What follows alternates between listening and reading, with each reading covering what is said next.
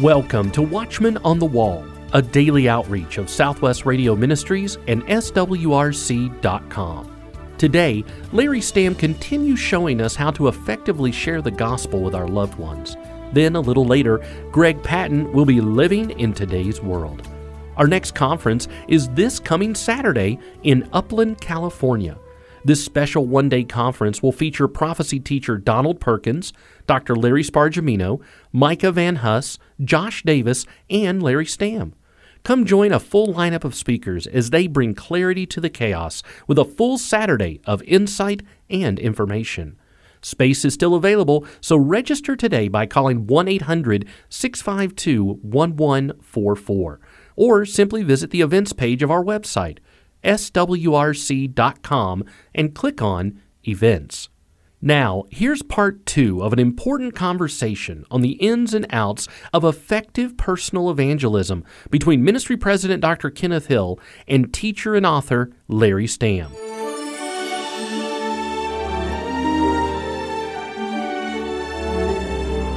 When we get to see this TV series, we get to be excited along with you. And it is an excitement when we see people come to faith in Jesus Christ and grow in Christ. It's becoming an exciting time. We need to be concerned about the gospel itself, don't we, when we're teaching others? You call that watching the ball, I think it's the main thing, Kenneth. We have to keep the main thing the main thing. In 2023, we are inundated with a myriad of messages. We are literally assaulted, are we not, by hundreds, if not thousands, of messages every day. We need to cut through the clutter as Christians, and we need to understand the gospel message. And the better we understand it, the more effective we're going to be in articulating that message to others. In the book, I spend an entire chapter on the gospel in the teaching series, by the way, your listeners may want to know that the video series is 16 programs, and we've included all the material in the book. I've also included and added lesson on worldviews and understanding and evangelizing those involved in cults. So that's an added bonus to the video series. But the gospel really is the main thing. The core of the gospel is 1 Corinthians 15, verses 3 and 4, where the Apostle Paul wrote, For I delivered unto you first of all that which I also received, that Christ died for our sins according to the Scriptures, and that he was buried, and that he rose again on the third day according to the Scriptures. And from there flows out the fuller understanding of what that means. That means that there's hope for humanity. That means that you know, sinners are separated from God because of their sin. That means that people need to turn from their sin and turn to the righteousness found in Jesus Christ and trust in Him for forgiveness and abundant and eternal life. So there's a lot to the gospel message, Kenneth, that I lay out both in the book and in the DVD series. But we need to keep the main thing the main thing to be sure. Well, thinking of that and wanting to make sure the main thing is the main thing help me to understand why it seems that Jewish folks have a hard time understanding the truth of the gospel and they seem to fall for most every kind of occult practice and cultic practices that are out there. When I have done my research and study over time, I find a lot of what we found even in various kinds of absolutely diabolical things have Jewish people involved, and they're taken as if it were by surprise. Well, I can encourage you and your listeners to understand that more Jewish people have actually come to saving faith in Jesus Christ as Messiah, Lord, and Savior in the last 50 or so years than at any time in history because of the work of the Holy Spirit, because of the grace of God. But I can tell you historically, Kenneth, that there has been a lot of anti Semitism under the name of Jesus, under the banner of Christianity, not done by true Christians, to be sure, not done by people who are actually following Jesus. There's been anti Semitism under that banner. And so there's been a historical cynicism and skepticism about Christianity. But what's happening in recent decades is Jewish people are coming to engage the Jesus of the Bible who is the Messiah. Remember, Jesus himself said, I've come to save the lost sheep of the house of Israel. So, the gospel, first and foremost, if your listeners remember in Romans chapter 1, Paul wrote, the gospel goes first to the Jewish people and then to the Gentiles. So be encouraged. People ask me, they say, why don't more Jewish people believe in Jesus? And my pat response, Kenneth, is why anybody doesn't believe in Jesus? Unbelief. But I want your listeners to be encouraged more Jewish people are coming to faith than at any time in history, and it's an exciting thing. And more Arabs and Muslims, missiologists are telling us, have come to saving faith in Jesus in the last 15 years than in the last 15 centuries combined. So God is doing a mighty work among not only Jewish people, but Arabs and many people. By the way, the fastest growing Christian population in the world, Iran, amazingly. Whoa. So God's doing a mighty work there, yes. Well, God always has His work going forward. He does. And we sometimes lose sight of the fact because we're looking at the minute particle instead of on the larger scale. Oftentimes, in our present day world where our news cycle is negative and people are pessimistic and cynical and yeah. skeptical, the good news is that Jesus said, I will build my church, and the gates of Hades shall not prevail against it. Guess what, Kenneth? For you and me and our audience that's listening, God is still on the throne. Prayer changes things. Absolutely. And and He is building his church. So we need to filter out the negative and understand the truth of God's word and the reality that God's redemptive plan is going forth and that people are coming to faith in him. And it's a beautiful thing that he's building his church, and no one or no thing can thwart the plans and purposes of our great God. Amen. Tell me about the opposition.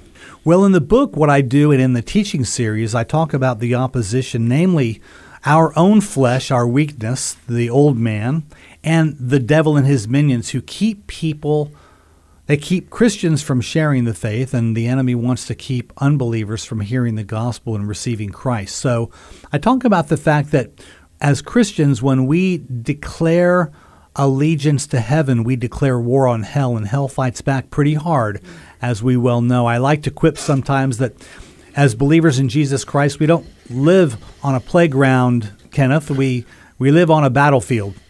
And so I also talk about in the video teaching series that we have tools to combat the enemy, the enemy within, namely our flesh, the old man, and the enemy from without, namely the devil and his minions.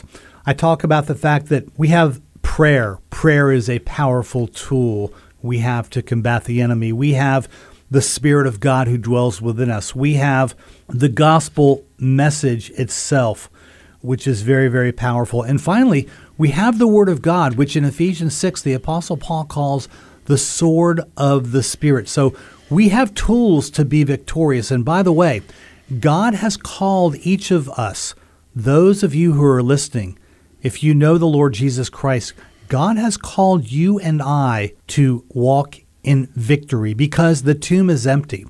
So, those are the things I, I, talk about regarding spiritual warfare. I talk about the opposition and how we combat that opposition in our witness.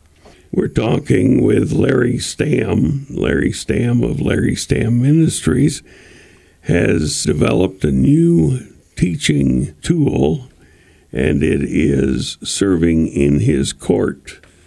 It is a new television program and you can have it on DVD and you can use it in your witnessing and your working.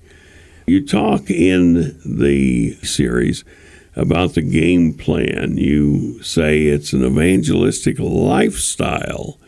Now, I've heard some people who tell me that I should invite folks who don't know the Lord to come eat dinner with me at my house, and that I should do a, B, or C to make them friends of mine so I can have the opportunity to witness to them. In today's society, with the speed at which we live and all that, is that the way it needs to be done? It's one of the ways it can be done. Evangelism can be done any number of ways. What I focus on in the book, and by the way, for your listeners, the television series is 16 programs. Each program is around 25 plus minutes or thereabouts. I start in the teaching and also in the book, in the video series and in the book, in the story of Jesus as a boy at Passover. And remember, after Passover, Joseph and Mary leave town. Jesus is at the temple teaching, remember? And they come back, and Mary, being the nice Jewish mother that she is, saying, Jesus, we were so worried about you. Why, why did you do that? You know, and he, Jesus says these poignant words Do you not know that I must be about what? My Father's business. What business is that, Kenneth? His business was all about people. And that's the point. God's redemptive plan is the redemption of human beings, and our business as ambassadors for Christ needs to be about people.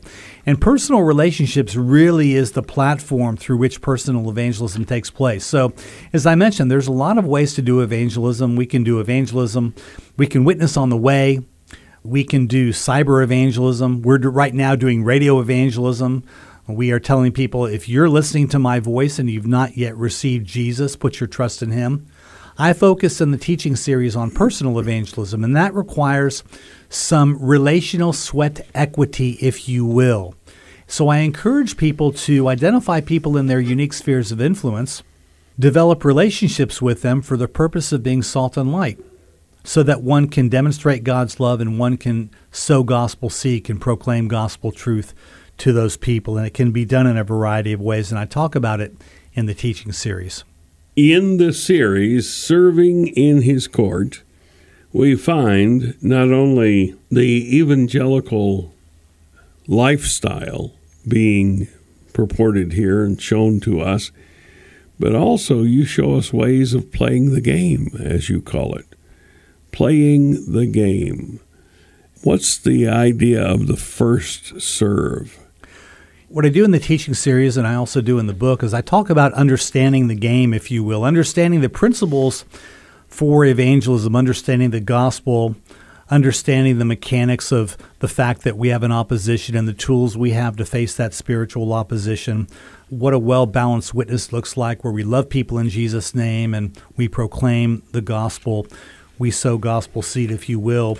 In the second half of the teaching and in the video series and in the second half of the book, what I talk about is playing the game, if you will. I talk about what it means to actually go out and do the work. What does it physically look like? And I talk about what going looks like. Remember, Jesus says, Follow me and I'll make you fishers of men. Jesus says, Go out and make disciples of all nations. I talk about what that looks like practically speaking.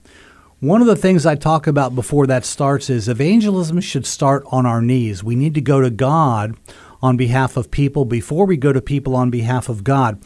I talk about in one of the chapters and one of the teachings, I spend a whole teaching, Kenneth, on facing fear. Many Christians do not want to witness. They are fearful of witnessing because of rejection, because they feel they're inadequate, they won't know what to say, what to do. And I help them understand those fears and overcome those fears through the power of the Spirit by God's grace and by meditating and understanding the Word of God. I talk about developing intentional relationships as we've talked about for the purpose of sowing God's seeds. And then I talk about near the back end of the teaching series, Kenneth, I talk about brass tacks. How do we get into witnessing conversations? And I talk about the reality that questions are the key that open up conversational doors. And I talk about, I spend a whole a whole teaching on witnessing conversations, what they look like. I also spend a whole teaching, Kenneth, on how to answer objections and questions about the Christian life. Because we need to be ready. Remember, always be ready to give an answer. So we need to be ready for questions like, all Christians are hypocrites. If if there's a loving God, why is there evil and suffering in the world? We need to be able to answer basic questions like that. And then finally what I do in the teaching is I teach people and instruct people what it looks like when someone comes to a place and they say, "Larry, I do believe that Jesus died for my sins and rose from the dead. How do I receive him as my Lord and Savior?" I teach people what that looks like as well. So those are the basics of playing the game, if you will, or actually applying the principles in our daily lives? Well, it sounds to me like you're on as an evangelistic machine all the time. When do you have time to do the various things necessary to prepare for evangelism? I think evangelism at its core really is just an overflow of one's relationship with Jesus Christ. When we're really communing with the living God, He's going to give us a heart that breaks for the lost. He's going to make us aware of people and opportunities to to pray for people, to love people in Jesus' name, and to sow gospel seed. So it seems to me that being a witness for Jesus Christ, you know, we all may not have the gift quote unquote gift of evangelism, but we all have a mandate to be witnesses, to be ambassadors for Christ. So I think that being an, an active, intentional witness for Jesus really is an overflow from our relationship with Him. If I'm communing with God, if I have a deep relationship with the Lord, then an overflow of that will be a desire also to share the good news that sets men and women free with the gospel. Well, the gospel becomes the be all and end all then. It does. And so when we are making the main thing the main thing, that's putting the gospel at the forefront. It does. When we take a look at the game itself, what do you advise those that you're teaching to be concerned with? I would encourage people to go to the Lord first. When I do evangelism equipping seminars, I encourage people. The goal of this is to encourage and instruct you, and then your responsibility is to go to the Lord and ask Him what the next step or steps is in your journey as a witness for Jesus. I think that's the starting point, Kenneth, is for people to be prayerful and seek the Lord because our walk with Christ is a walk of faith. And our walk is unique. You and I are unique people. Everyone listening to my voice, as you hear my voice over the airwaves of radio, you have a unique relationship with Jesus Christ. Now, God is the same yesterday, today, and forever, but you and I are uniquely formed. And God has a unique next step or steps for you in your witness. So that's the starting point, Kenneth. And I think it's a good point for us to close our discussion here on serving in His court biblical principles for personal evangelism from the heart of a coach. Indeed. God is still on the throne, and prayer changes things. Amen. My friend, you need to get your copy of the DVD series, Serving in His Court by Larry Stamm. This week is the debut of the brand new Serving in His Court television program. You'll learn how to effectively share your faith with this complete series, 16 episodes on four DVDs. Order today, 1 800 652 1144. That's 1 800 652 1144. Or you can order online, swrc.com. The complete Serving in His Court television series is available for you, your church, your Bible study group. Ask how you can receive free shipping when you call 1 800 652 1144. When you call and order the new television series Serving in His Court, be sure and subscribe to the Prophecy in the News magazine, full of insightful articles and analysis of current events in light of Scripture. Prophecy in the News magazine. Start your subscription today. 1 800 652 1144. Author and conference speaker Greg Patton comes now with another installment of Living in Today's World. I want to talk to you today about depression, Christians, the United States of America, altogether. America, let's talk about this. I've been thinking a lot about what's happening to this country.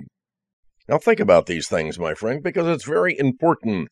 What's going to happen to America? Or why is God angry at this country? What is truth? You shall know the truth, it'll set you free.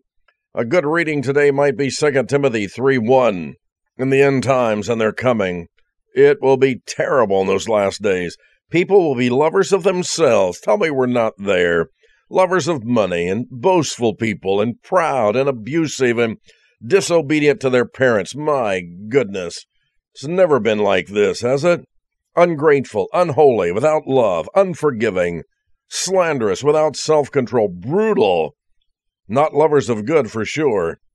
The Bible says the last days on earth are going to be filled with tragedy, and there's not much good news in the world right now, is there? Doomsday bearing down on America? Think about it. In the minds of many, sure. Others see the future as providing more fantastic opportunities. Things are wonderful, especially in the last two years. Opportunities at every hand, new inventions happening, microchip technology, levels of communication and efficiency that most never dreamed of. It's a great day in America. Is it? While technological advances continue to impress us, there's also the ever growing dark side of man. Read Jeremiah 17:9. Man's nature is being revealed in his misrule of the planet.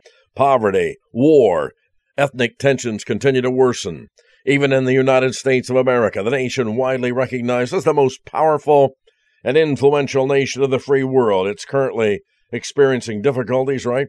How many people are behind President Trump? How many people were behind President Obama? Who really is the leader? So, what does the future hold? Will technology be used to bring about recovery, or will it be used by evil minded men to bring about our demise? According to the Bible, what will happen to America? You know, the majority of people who settled in this country have a unique connection to the biblical patriarch Abraham and his descendants. You can read in Genesis 48 13 through 16 explaining how Joseph, Abraham's great grandson, was sold into slavery by his brothers, yet became a powerful ruler in Egypt. Joseph's two sons, Ephraim, Manasseh, received from their grandfather Jacob a special blessing, did they not, that had previously been passed down from Abraham? Prophecies in the Bible reveal that these two brothers, Ephraim and Manasseh, would rise to prominence. Today, the descendants of those two are largely the peoples of Great Britain and the United States, respectively. To understand what's going to happen to America, you have to study biblical prophecy directed toward Manasseh. The Bible prophesies that the descendants of this man would become a great nation, and that the descendants of his brother Ephraim would become a multitude of nations. Genesis 48 19. The United States and Britain and some of its former colonies, Canada, Australia, New Zealand, are the nation and a group of nations that best fit this biblical description. We have really been blessed here in America.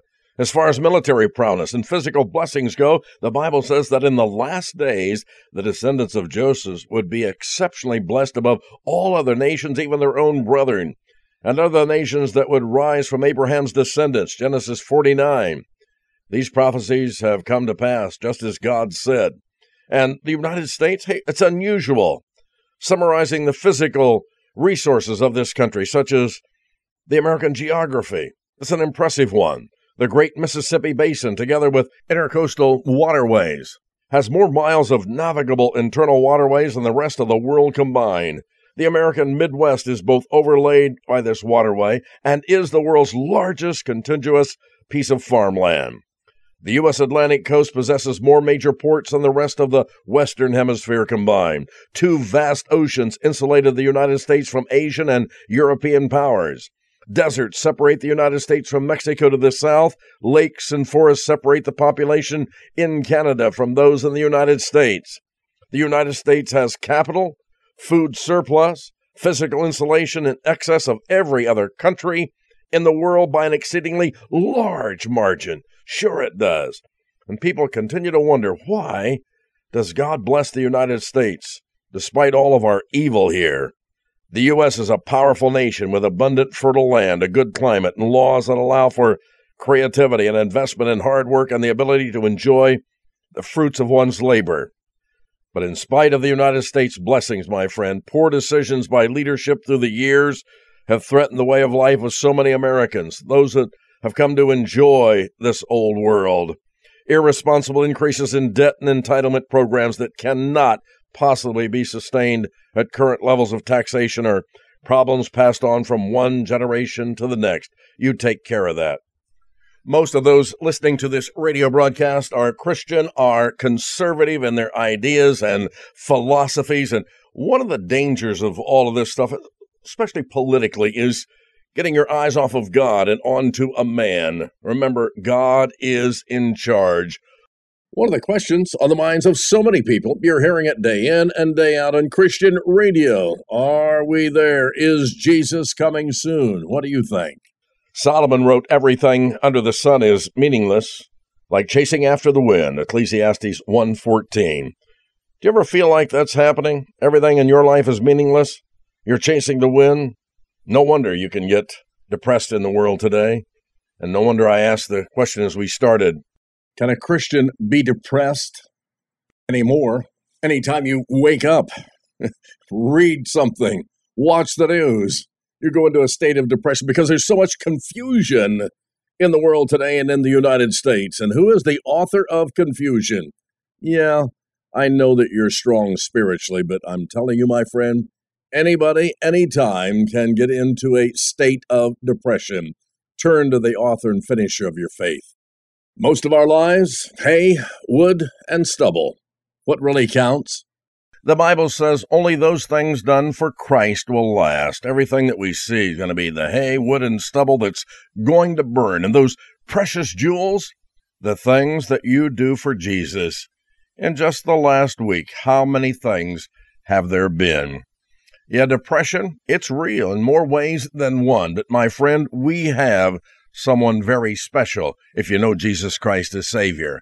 He is not an answer, as most of us know. Oh, no, He is the absolute answer, period.